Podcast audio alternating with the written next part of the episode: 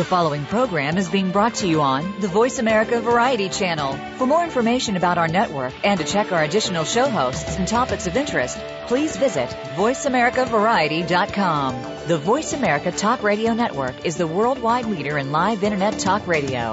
Visit VoiceAmerica.com. The views and ideas expressed on the following program are strictly those of the host or guests and do not necessarily reflect the views and ideas held by the Voice America Talk Radio Network, its staff, and management.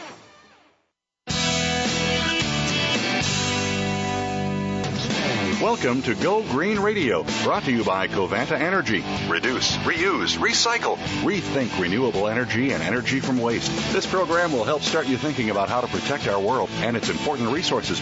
Now, here's the host for Go Green Radio, Jill Buck.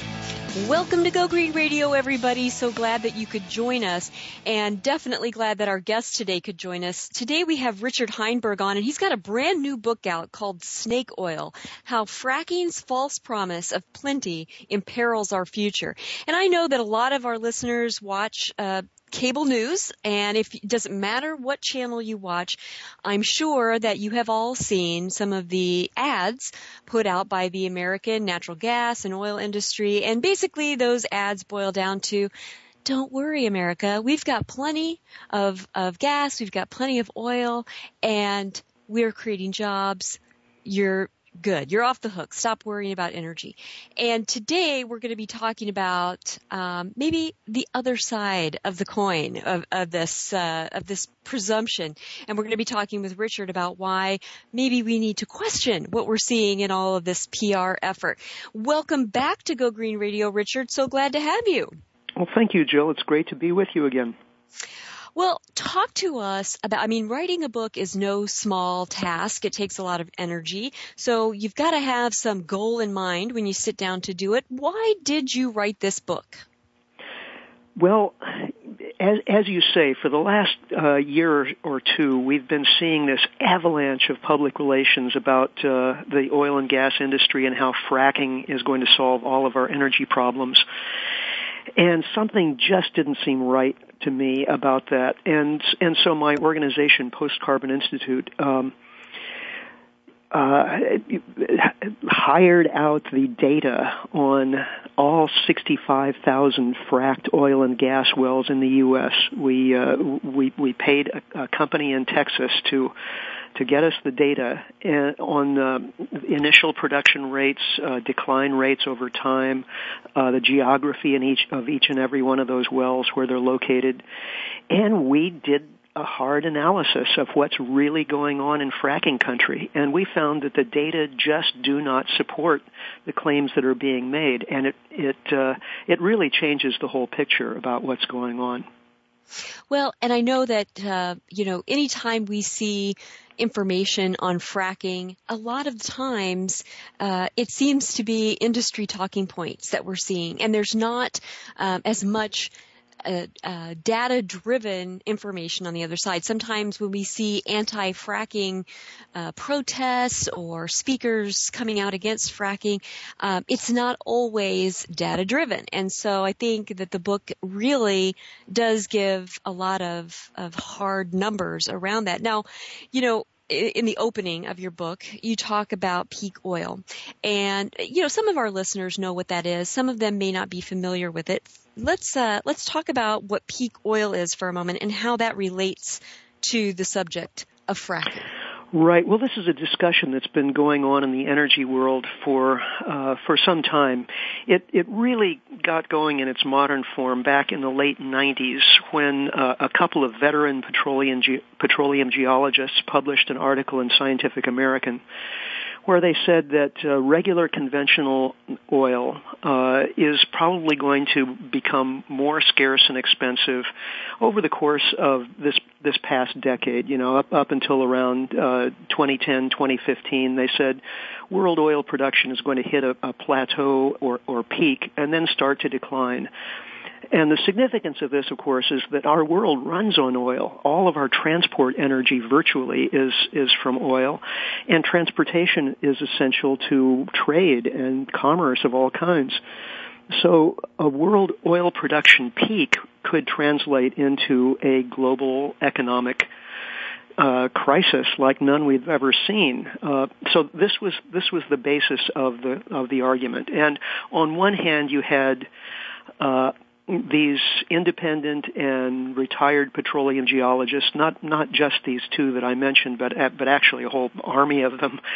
And on the the other side of the debate were the the heads of the oil companies themselves, who were uh, hired, you know, public relations organization, organizations to make the claim that. Uh, you know, there's plenty of oil out there. Reserves are always increasing. We're always finding more, and and, and so on. So don't don't worry.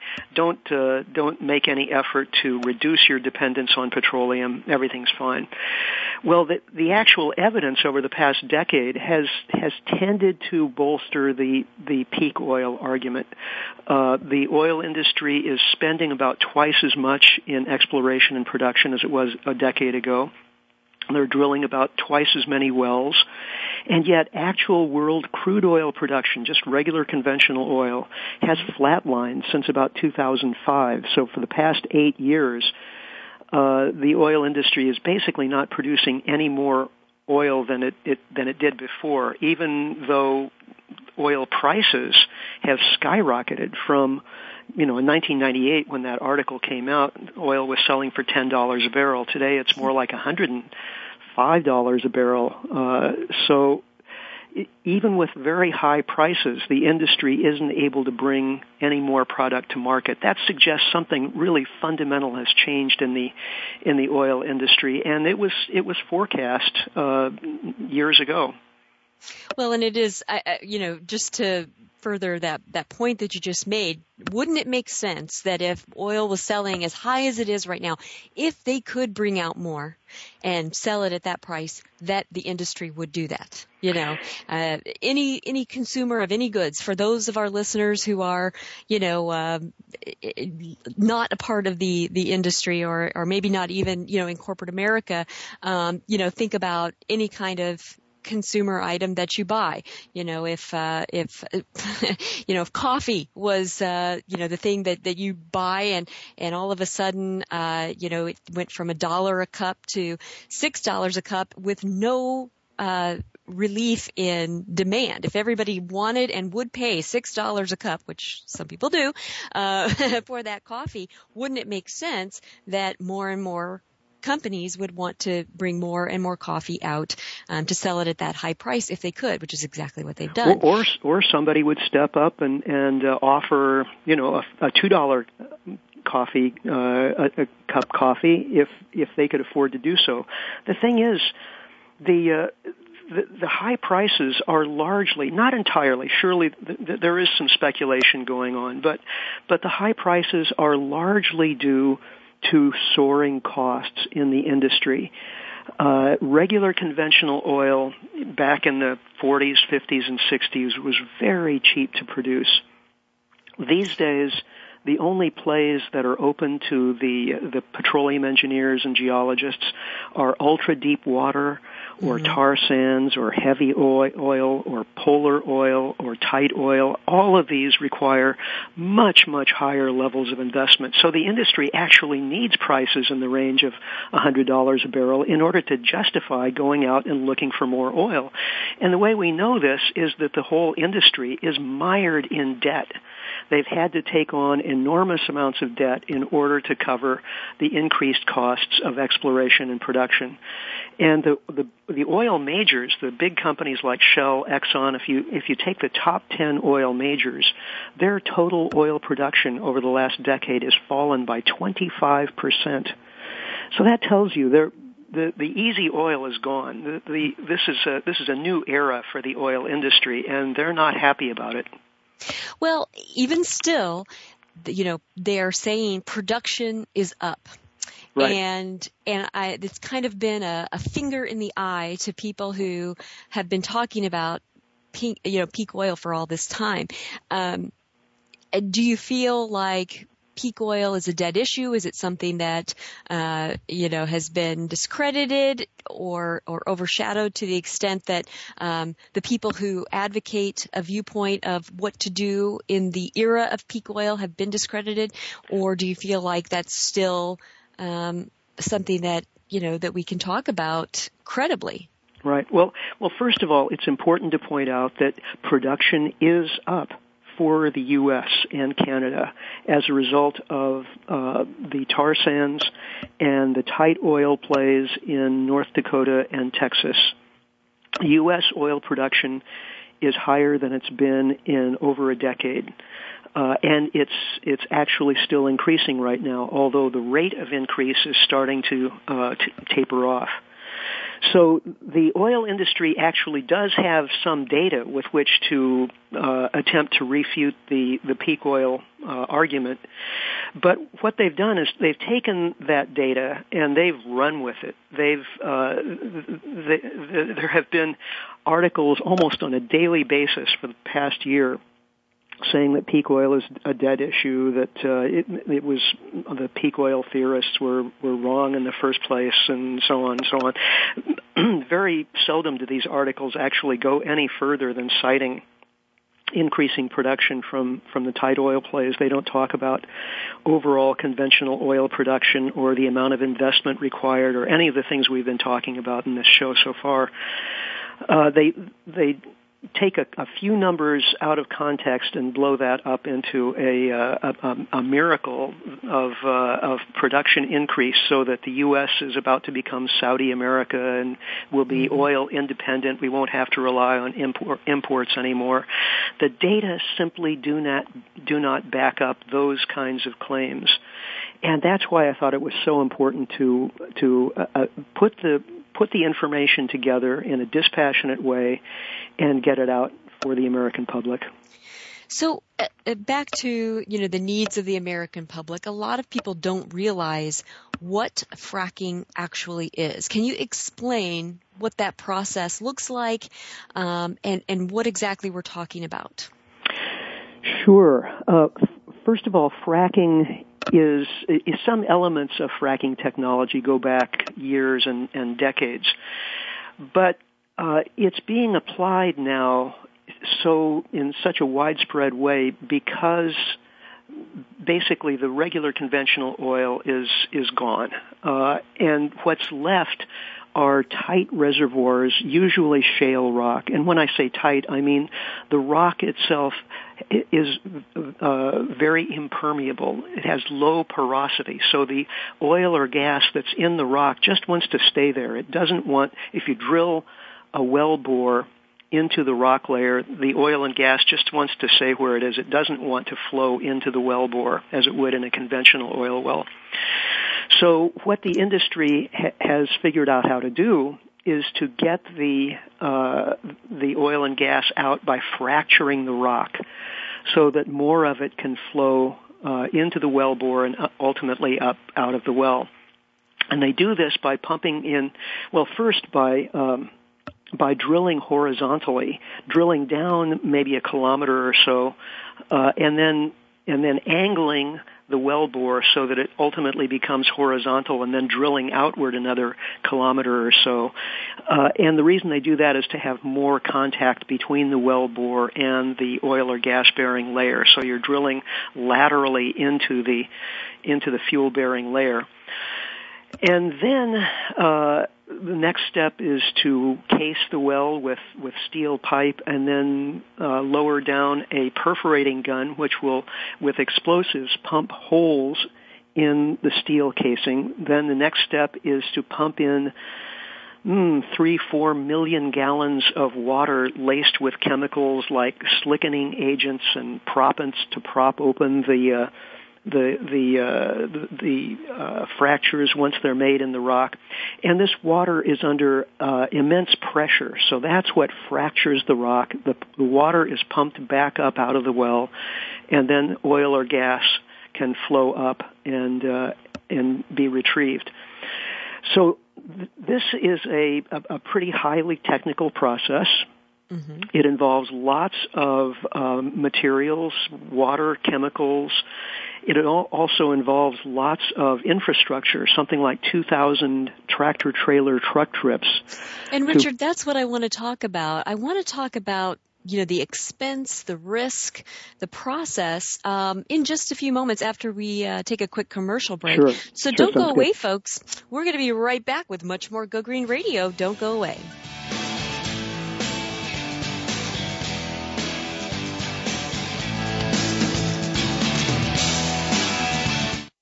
News, opinion, your voice counts. Call toll free 1 866 472 5787. 1 866 472 5787. VoiceAmerica.com. All round the outermost rim of the shield, he set the mighty stream of the river Oceanus, creating Achilles' shield in Homer's The Iliad, Book 18. Rachel Carson, in The Sea Around Us, said, All at last, return to the sea, to Oceanus, the ocean river, like the ever flowing stream of time, the beginning and the end. Moir's Environmental Dialogues with Dr. Rob Moyer offers lively dialogue and revealing narrative inquiry into how individuals are overcoming obstacles and creating a greener and blue planet Earth. Tune in Thursdays at 3 p.m. Eastern, 12 noon Pacific on the Voice America Variety Channel. Take a wild guess. How much garbage generated in the United States today is converted into energy? Is it 26%, 43%, or 14%? Working here and around the world to produce a reliable supply of clean, green energy, Covanta Energy works with communities to turn household trash into energy. Oh yeah, that question I asked earlier? Today, only 14% of U.S. garbage is converted to energy. Just 14%. Covanta alone processes half of that municipal solid waste into renewable energy for a cleaner world. For more information about Covanta Energy, visit us today at www.covantaenergy.com. The Internet's number one talk station. Number one talk station. VoiceAmerica.com.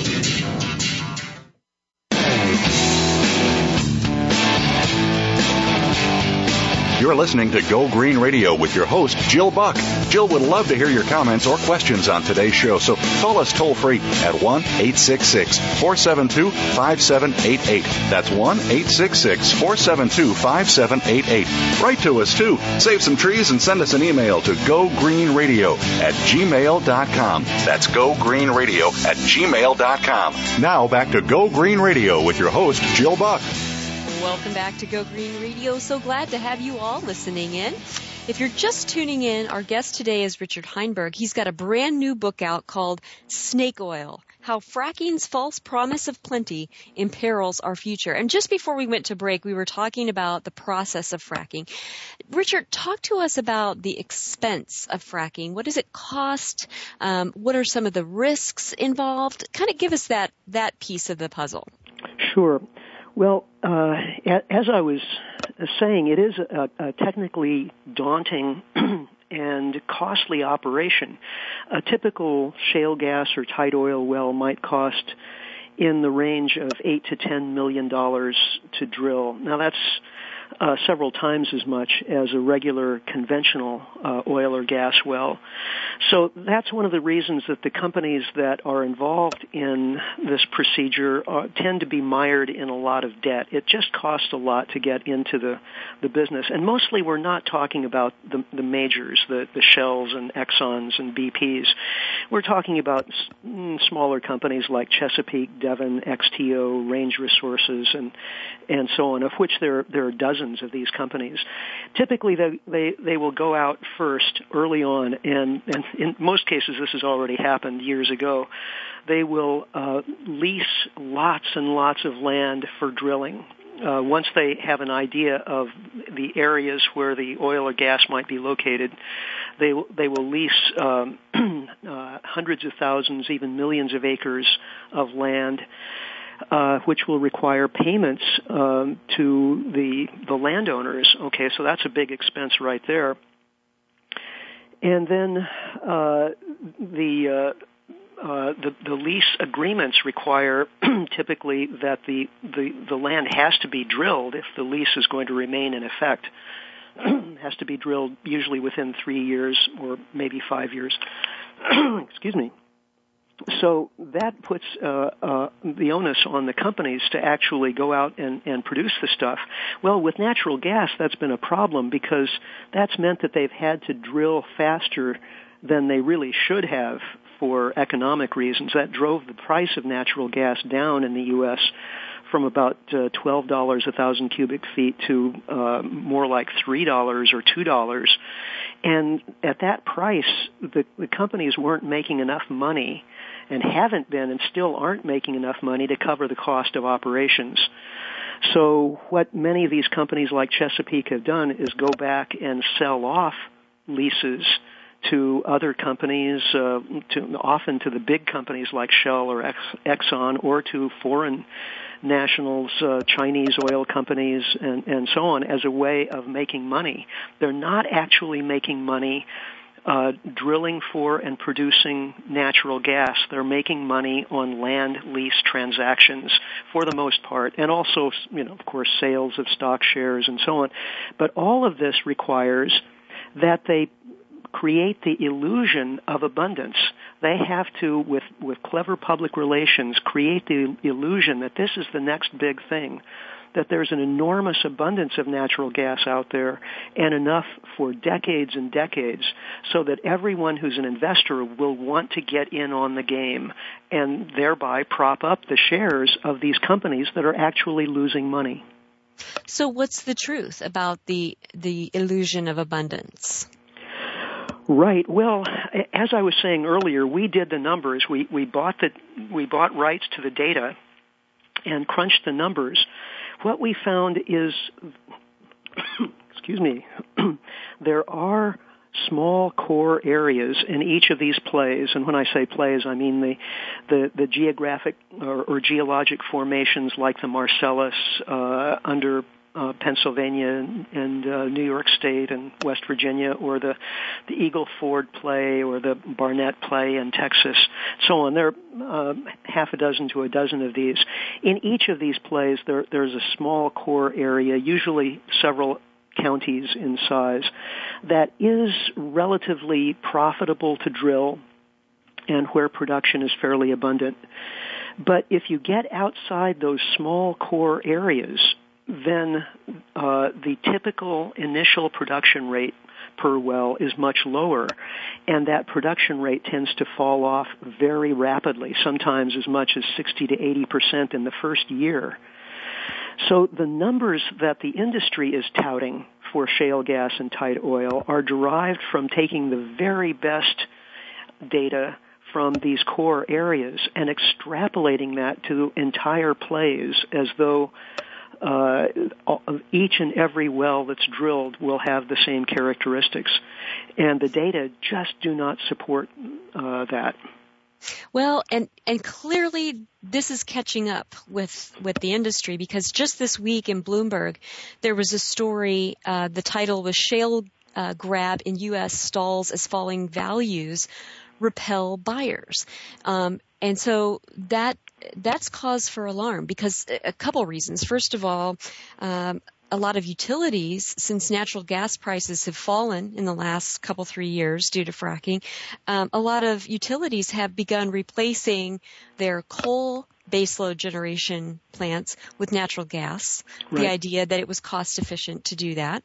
Um, you know, the, industry, like the manufacturing industry, has been very excited because powering their plants with natural gas uh, versus coal has allowed them to meet clean air standards at a price they can afford. Um, during you know the recession, that was that was just critical. And so natural gas has been a big boon to them. And, you know, the president himself, President Obama, has been telling us that we've got 100 years of natural gas now due to fracking. Um, so this information puts us on very shaky ground. Richard, what, what are your thoughts? Well, the, the current low the current low price of natural gas is is a blip. It can't continue for for very long. If it does, the companies that are producing gas will go out of business because they're losing money on every cubic foot of gas that they sell. We have that straight out of the mouth of uh, the uh, CEO of ExxonMobil, who said, "We're losing our shirts on natural gas at this price." Mm-hmm Uh, so the industry has a plan to deal with this problem, which is natural gas exports, LNG, which is liquefied natural gas, uh, mm-hmm. putting it in tankers and selling it to the Europeans or the Japanese or the Koreans. Uh, and of course, those folks will pay a lot more for it. Prices for natural gas are 12 to 17 dollars a thousand cubic feet in these other countries, whereas they're hovering around three dollars here. So what this will do, of course, is to raise the price of natural gas for U.S. consumers. If uh, if companies can get more for their product by selling it abroad than they can by selling it here, guess who they're going to sell it to?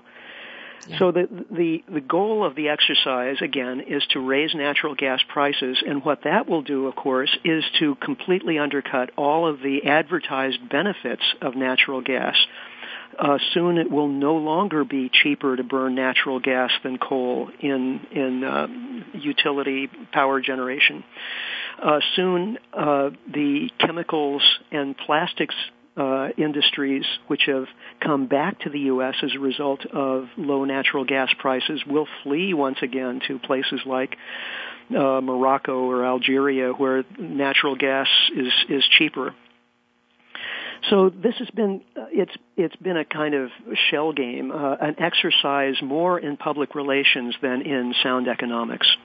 Well, and the thing that bothers me most, I mean, I am a mom, and so I look through the lens of uh, motherhood many times when I'm you know, approaching sustainability topics on a wide variety of, of issues.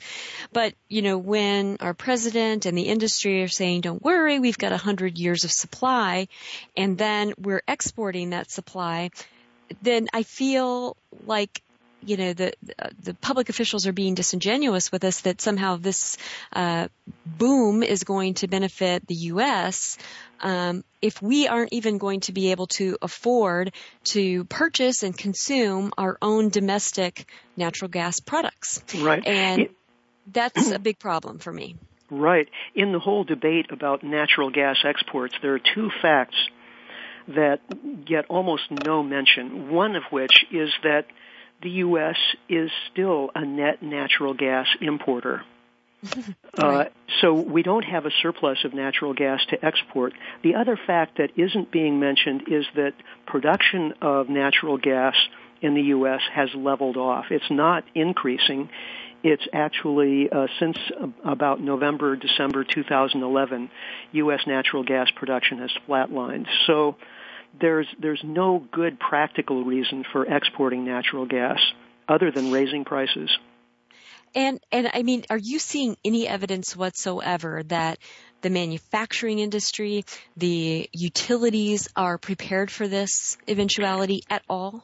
Well, they're they're arguing. They're, they're up on Capitol Hill arguing uh, as loudly as they can against the natural gas export terminals and uh, they it, so far it appears that their political clout is not as uh, as strong as that of the oil and gas industry.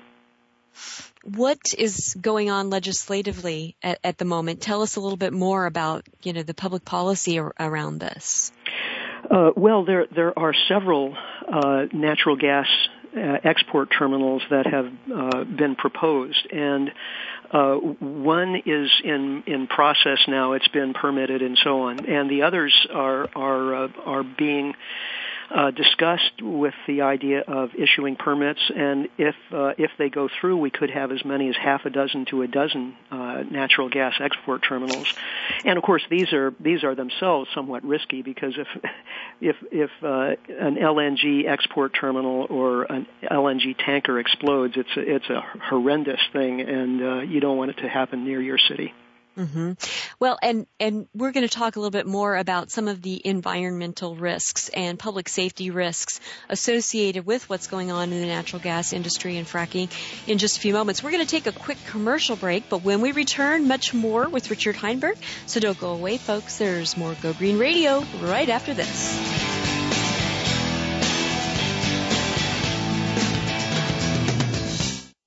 News, opinion, your voice counts. Call toll free 1 866 472 5787. 1 866 472 5787. VoiceAmerica.com.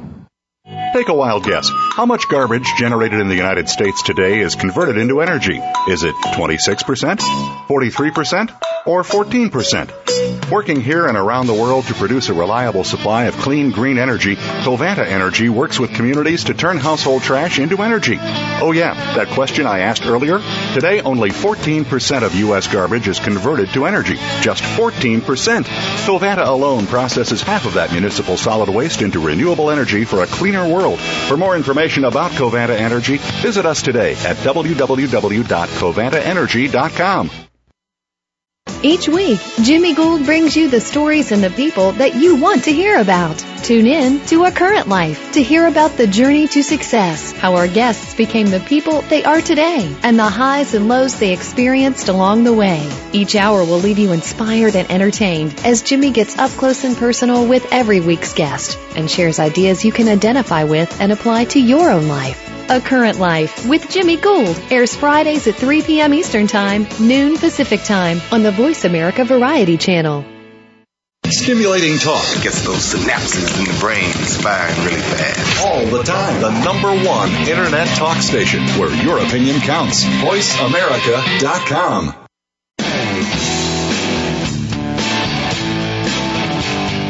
You're listening to Go Green Radio with your host, Jill Buck. Jill would love to hear your comments or questions on today's show, so call us toll free at 1 866 472 5788. That's 1 866 472 5788. Write to us too. Save some trees and send us an email to gogreenradio at gmail.com. That's gogreenradio at gmail.com. Now back to Go Green Radio with your host, Jill Buck.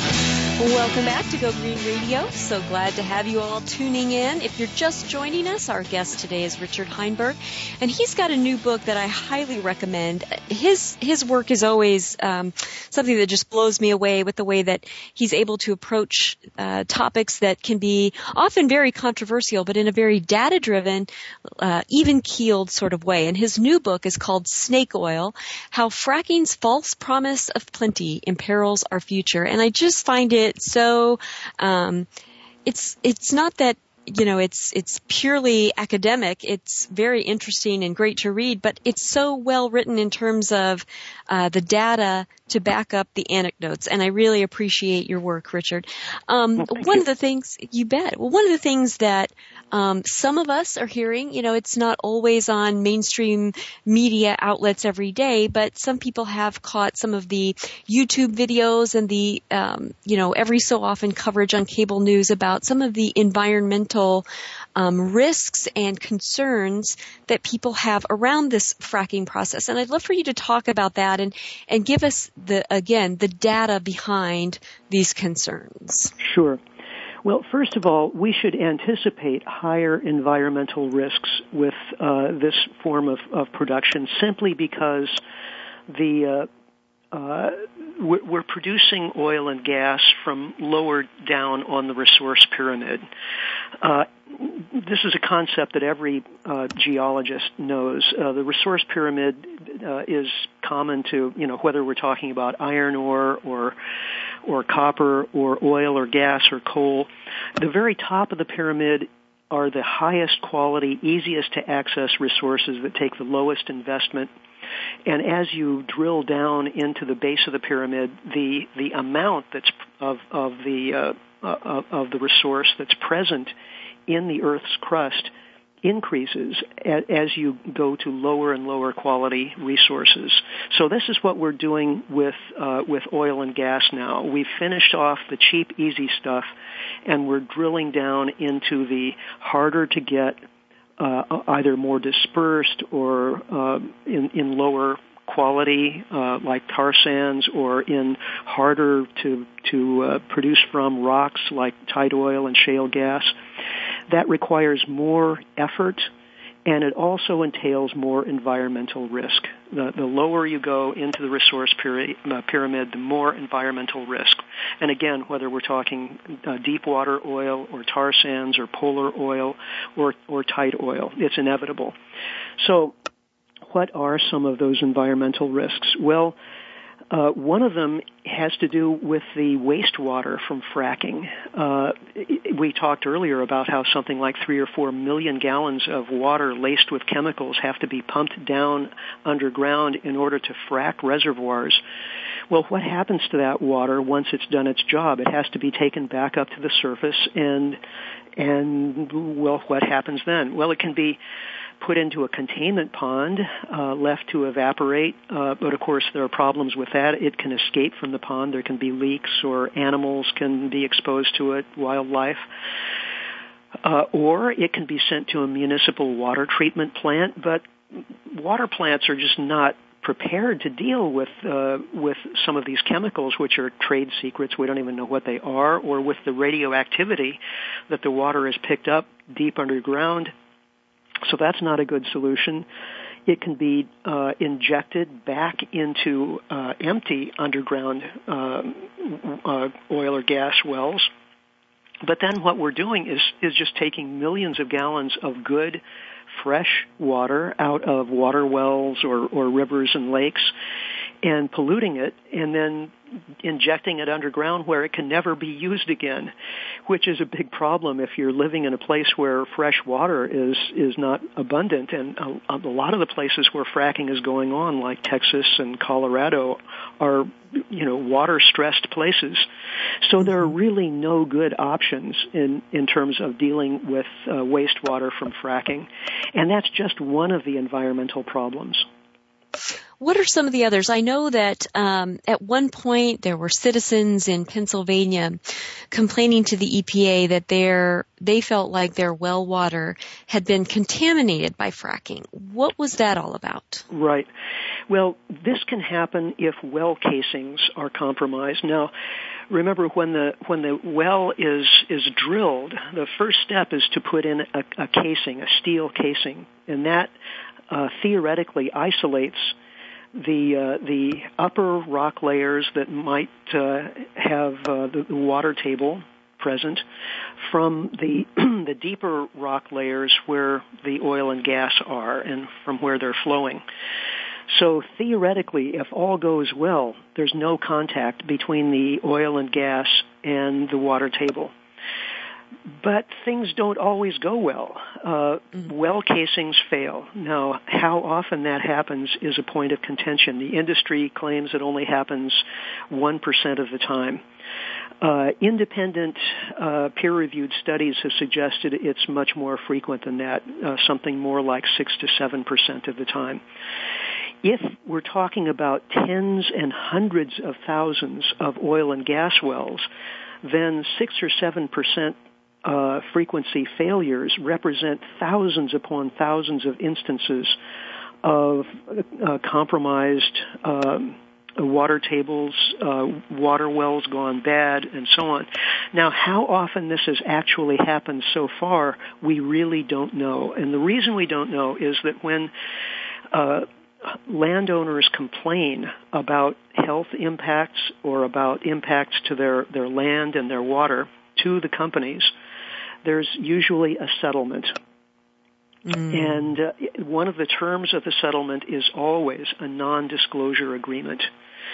So the, the, the landowner may receive, you know, a check for a hundred thousand dollars or a million dollars in, in compensation for their their health or or, uh, or or water problem, but they can't talk about it. And uh, mm-hmm. and so therefore it's very difficult to compile data on how often this actually happens.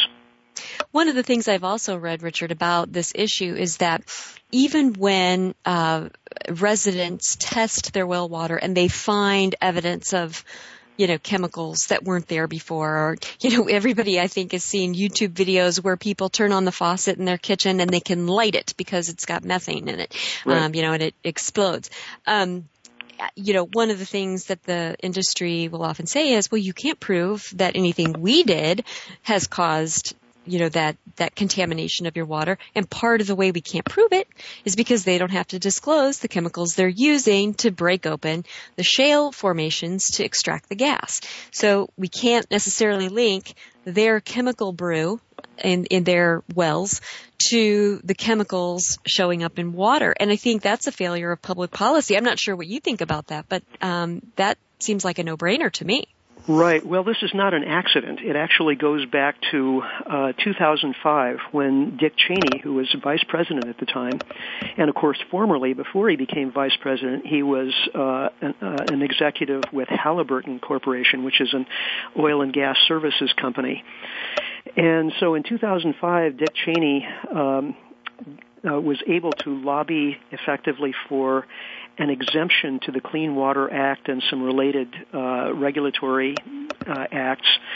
And the exemption stated that if you were drilling for unconventional oil and gas in the United States, like shale gas or tight oil, you're allowed to use chemicals and you're not required to disclose the nature of those chemicals. Uh, this is called the, the the Cheney loophole, and it's it is one of the one of the legal factors that has allowed the fracking industry to, to flourish over the past few years. Uh, and it's one of the reasons that it, fracking is less likely to take hold in other parts of the world. Mm-hmm.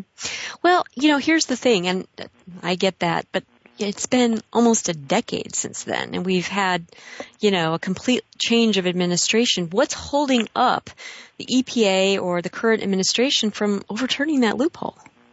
Uh, you know, that's a good question, and um, uh, it really appears that the oil and gas industry has has the ears not only of uh, of the Congress but also of the executive branch. And the the evidence for this uh, came out uh, a couple of weeks ago in, in an L.A. Times article. They they had done some research and and they found that uh, uh, evidence that uh, EPA field agents, scientists in the field working for the EPA had found lots and lots of evidence of environmental harms from fracking. Uh, things that we talked about earlier, problems with uh, uh, with wastewater disposal and pollution from wastewater, and also uh, compromised well casings and, and pollution of wells and groundwater and so on. They took that information back to their uh, superiors, and and no further action was taken. It was the story was killed from uh, orders at the very top of, of the EPA. Wow. And you know, it it really appears that the administration is uh, wants fracking to continue because they've sort of uh, they benefit from the perception that natural gas is replacing coal and therefore we're doing something about climate change. Our, our CO2 emissions are declining because we're switching to natural gas. Therefore, if fracking is making this happen, then we have to support fracking. Well, and, and isn't that just the the perfect conundrum that we can sorry guys there's always a trade-off we're going to fight climate change because it's cleaner to burn natural gas than coal as if that's you know the only option. Um, but we also might export some of that natural gas, so you can't use it here in America. So that may or may not pan out. And in order to get to that natural gas, we may have to contaminate some of our water. That seems like a false, you know, trade-off. Yeah, um, there there are so many contradictions in all of this. It's just mind-boggling. Uh, and that's that's why it's you know pretty clearly it's the whole uh, the whole roadshow of, of fracking is headed toward a a bust up pretty soon. Well, and I almost feel like, you know, and I, and I know that it's very in vogue and has been forever to blame the Bush administration for everything. And I'm not letting anybody off the hook there, but, um, that's getting pretty tired when, uh, you know, a lot of these problems and a lot of this fracking has happened since that administration was out the door. And I just feel like, um, that that line of thinking doesn't doesn't help. It doesn't advance, and I think it it fails to point uh, the, the the the problem out, and that is that maybe this isn't a partisan issue, and it isn't uh, something that you know, can be explained just simply by politics. And I think that it's something more insidious than that. And, and I think it's time for us to really wake up and, and not believe that just because we elect this person or that person that our problems will be solved, but rather look at the industry influence overall in American politics and not just one party or the other. Well, we've got to take a quick commercial break, but when we come back, we're going to talk about the promise of jobs and can we trump everything uh, that we're saying about fracking and, and the risks involved by saying it'll create jobs. Don't go away, folks. There's much more Go Green Radio right after this.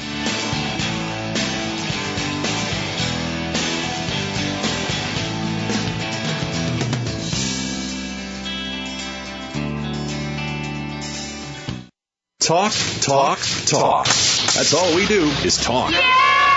If you'd like to talk, call us toll free right now at 1 866 472 5787. 1 866 472 5787. That's it. That's it. VoiceAmerica.com. Take a wild guess. How much garbage generated in the United States today is converted into energy? Is it 26%, 43%, or 14%? Working here and around the world to produce a reliable supply of clean green energy, Covanta Energy works with communities to turn household trash into energy. Oh yeah, that question I asked earlier? Today only 14% of U.S. garbage is converted to energy. Just 14%. Covanta alone processes half of that municipal solid waste into renewable energy for a cleaner world. For more information about Covanta Energy, visit us today at www.covantaenergy.com. Streaming live.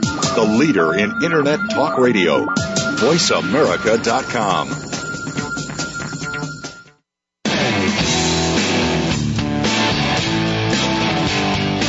You're listening to Go Green Radio with your host, Jill Buck.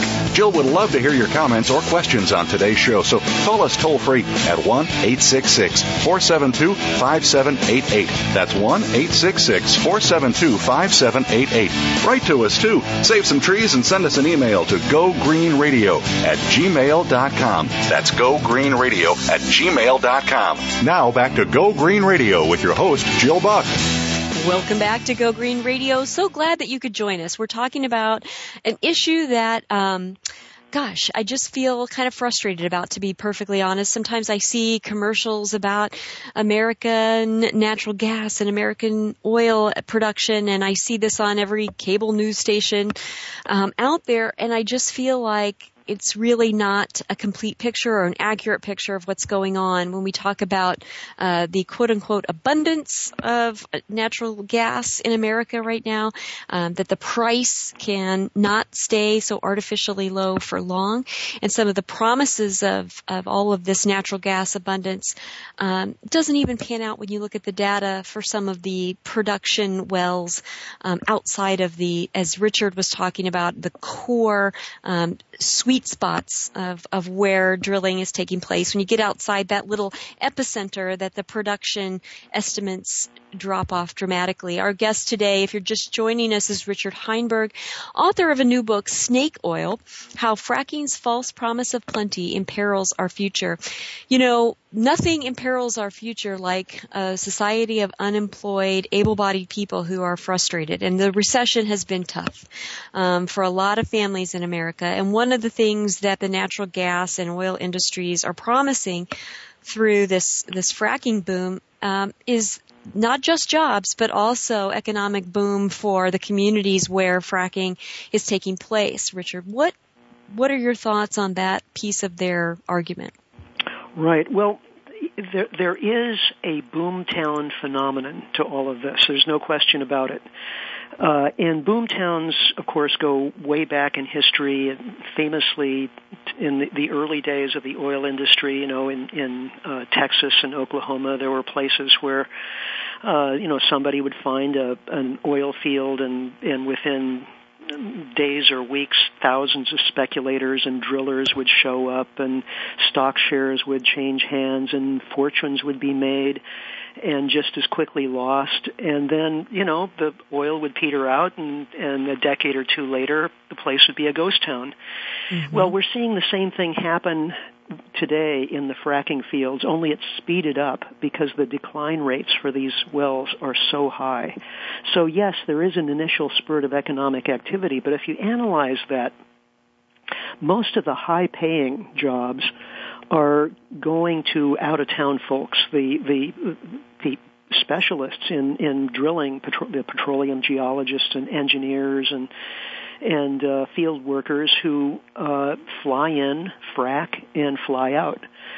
Uh, yes, there is uh, an, economic benefit to the community over the short run, but what that usually show up, shows up as is higher rents, which means that people on fixed incomes in the community, retired people and so on, suddenly find they can't afford to live there anymore and are forced out. Meanwhile, the uh, the environmental risks and harms often show up worst for farmers, and in a lot of places in fracking country, farmers are finding, you know, they just can't uh, they they the the harm to their livestock, the water quality, and so on is so bad that they they have to pick up and move. But picking up and moving, if you're a landowner in these hmm. areas, mm. is a big problem because yeah. who's going to buy your land?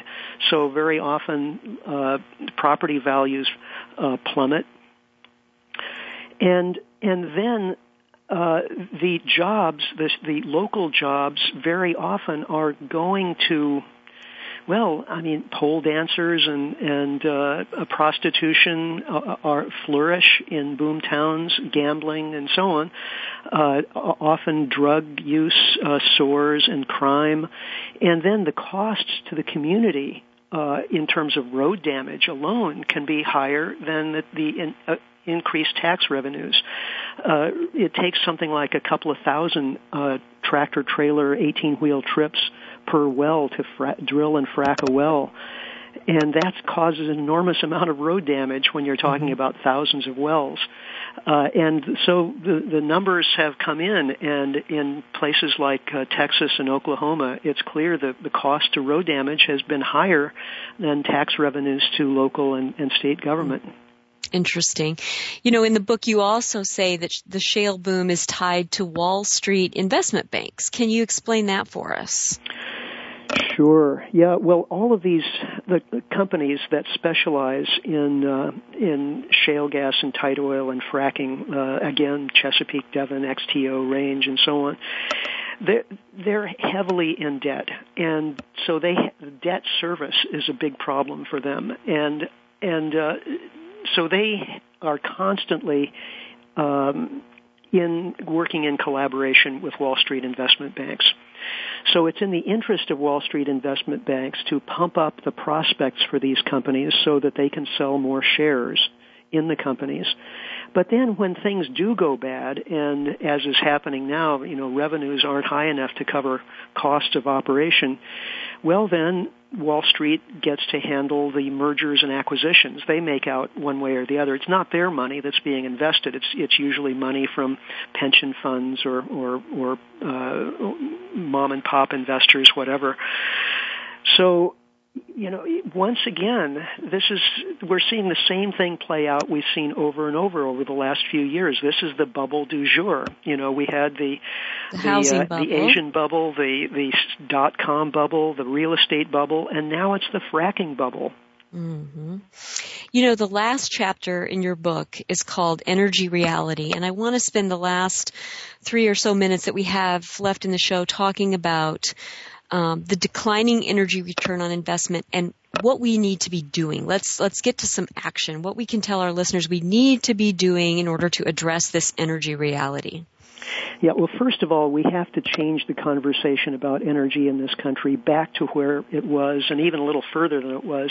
The, you know, what, the industry has changed the conversation from one of how are we going to get off of fossil fuels to stop climate change, and to uh, you know get off of foreign oil, which that's where the conversation was just a few years ago. Now the conversation is all about well, what are we going to do with this tremendous abundance of oil? You know, we're going to be Saudi America and uh, 100 years of cheap natural gas and all this, which is pure hype. Uh, that's taken the heat off the industry, but you know, I have lots of friends who are petroleum geologists and who work in the oil and gas industry. They're not monsters. uh, they're supplying a product that all of us use on a daily basis. However, this is an industry that has to go away over the course of our lives and our children's lives, the oil and gas industry, the fossil fuel industry, has to downsize to the point where it just goes away. Otherwise, we have no chance of, of survival as a civilization or maybe even as a species with climate change. And in fact, these are depleting non-renewable resources anyway. So it's just a question of, of when we wean ourselves off of these fuels. And the sooner we get started, the better. That means developing alternative sources of energy, means developing alternative modes of transportation and rethinking our industrial agriculture system. Uh, it means more about how we use energy in some ways than, than it does about where we get energy, although we do need to develop solar, wind, and other renewable energy sources as quickly as we possibly can. We also need to reduce the total amount of energy that we're using, and especially uh, uh, our transport energy, because there, there, there's no easy, quick alternative. It's not that we, it's not as though we can quickly substitute another source of energy for oil. So we need to rethink transportation and agriculture first thing. Well, and I'd sure love to see all this money that's being invested in fracking, um, at least some portion of it going into renewable energy. As you mentioned, these fossil fuels, and fossil fuels are oil, coal, and natural gas, are finite. At some point, they will be depleted to the extent that we can't keep growing an economy, whether it's our national economy or a global economy, on this fuel. And we've got to look at investing in infinite energy resources. And so, uh, boy, folks, this is the time to start speaking up and, and advocating on behalf of, of our posterity to ensure a secure energy future for the U.S. now and, and long term in the future. Richard, thank you for joining us. Thanks to all of our listeners for joining us. We're going to be here same time, same place next week with Go Green Radio. Till then, have a great week and do something in your life to go green.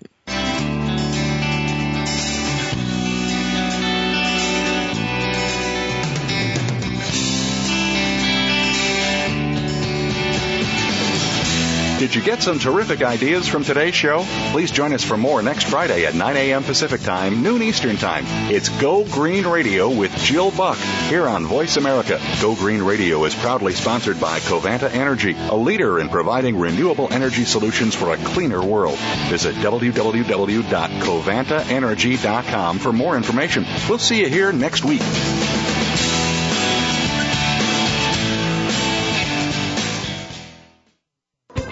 Thanks again for listening to the preceding program brought to you on the Voice America Variety Channel. For more information about our network and to check out additional show hosts and topics of interest, please visit VoiceAmericaVariety.com. The Voice America Talk Radio Network is the worldwide leader in live Internet talk radio. Visit VoiceAmerica.com. The views and ideas expressed on the preceding program are strictly those of the host or guests and do not necessarily reflect the views and ideas held by the Voice America Talk Radio Network, its staff, and management.